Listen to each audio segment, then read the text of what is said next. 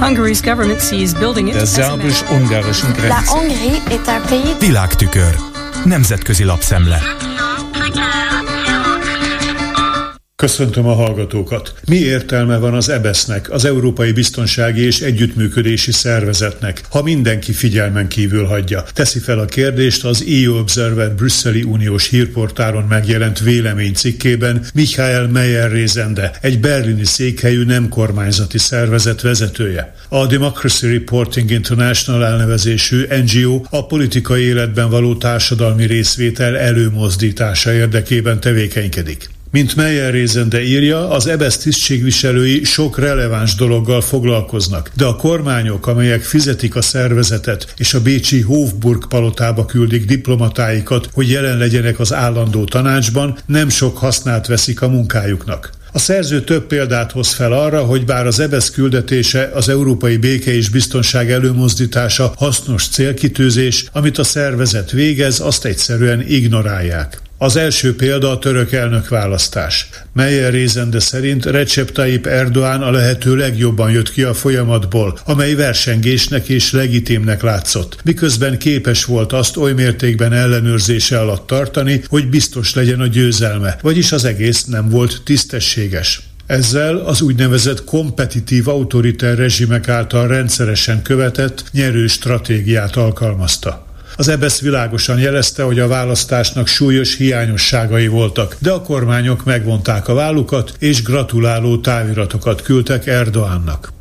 Az NGO vezető második példáját Magyarország szolgáltatja. Emlékeztet arra, hogy az EBSZ két ízben is megállapította, a magyarországi választásokon megsértették a nemzetközi normákat. Az Európai Uniós tagállamok és az EU intézmények azonban nem reagáltak erre. Holott az EBSZ nem valami NGO vagy ellenzéki párt, hanem olyan nemzetközi szervezet, amelynek Törökország és Magyarország a tagja. Mindkét ország vállalta, hogy betartja a demokratikus választásokra vonatkozó vonatkozó kötelezettségeit, és meghívta az EBSZ megfigyelőket, hogy ők értékeljék, teljesültek-e ezek a kötelezettségek. Meyer Rézende szerint az EBSZ-hez hasonló helyzetben van az Európa Tanács is, amelynek a Strasburgi székhelyű emberi jogi bírósága sorra hozza az ítéleteket, de sok állam egyszerűen nem hajtja végre azokat. Ebben Magyarország jár az élen, írja a szerző, és emlékeztet arra, hogy a bíróság 2016-ban megállapította, hogy a Fidesz kormány jogellenesen mozdította el Baka Andrást, a legfelsőbb bíróság elnökét, de az ítéletnek azóta sem szereztek érvényt.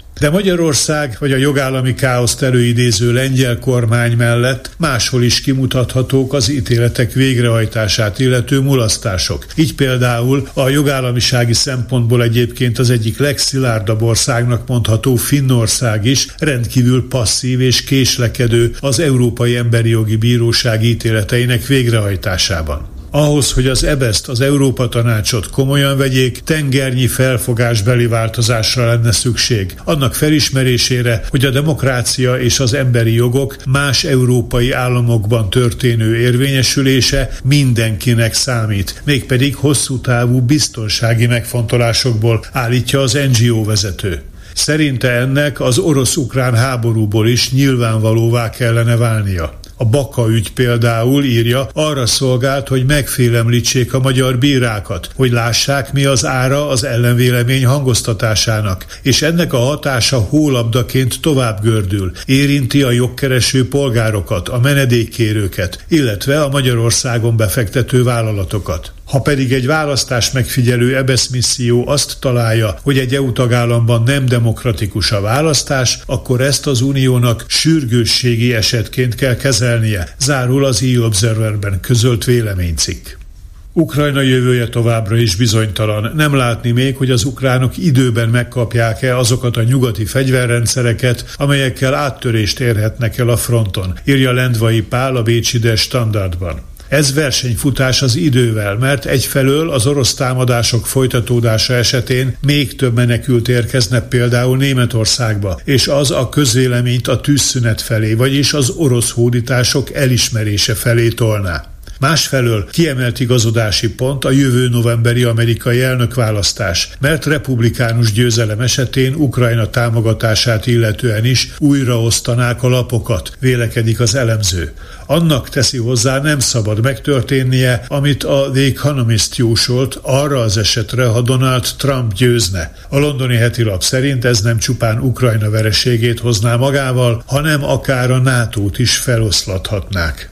És végül, mint az a Müncheni Süddeutsche Zeitungban olvasható, a DPA német hírügynökség ismerteti a Dresdai Műszaki Egyetem kutatóközpontjának a felmérését tíz európai ország, köztük Magyarország társadalmi polarizáltságáról, a legfőbb megosztó kérdésekről. Összességében a migráció és a klímaváltozás látszik a leginkább megosztó témának. Az úgynevezett érzelmi polarizáció, vagyis amikor emberek fontos társadalompolitikai ügyekhez a ráción túl emocionális módon is viszonyulnak, a felmérés szerint Olaszországban, Görögországban és Magyarországon a legerősebb, Hollandiában és Csehországban pedig a leggyengébb. A cseheket leginkább az ukrajnai háború osztja meg. A szexuális kis kisebbségekhez való viszony kérdése Olaszországban, Spanyolországban és Görögországban számít a leginkább polarizáló témának a drezdai kutatók szerint. Ez volt ma a Nemzetközi Média Szemle Kárpáti Jánostól. Köszönöm a figyelmüket. Der szerbus-ungarischen Grenze. Nemzetközi lapszemlét hallottak.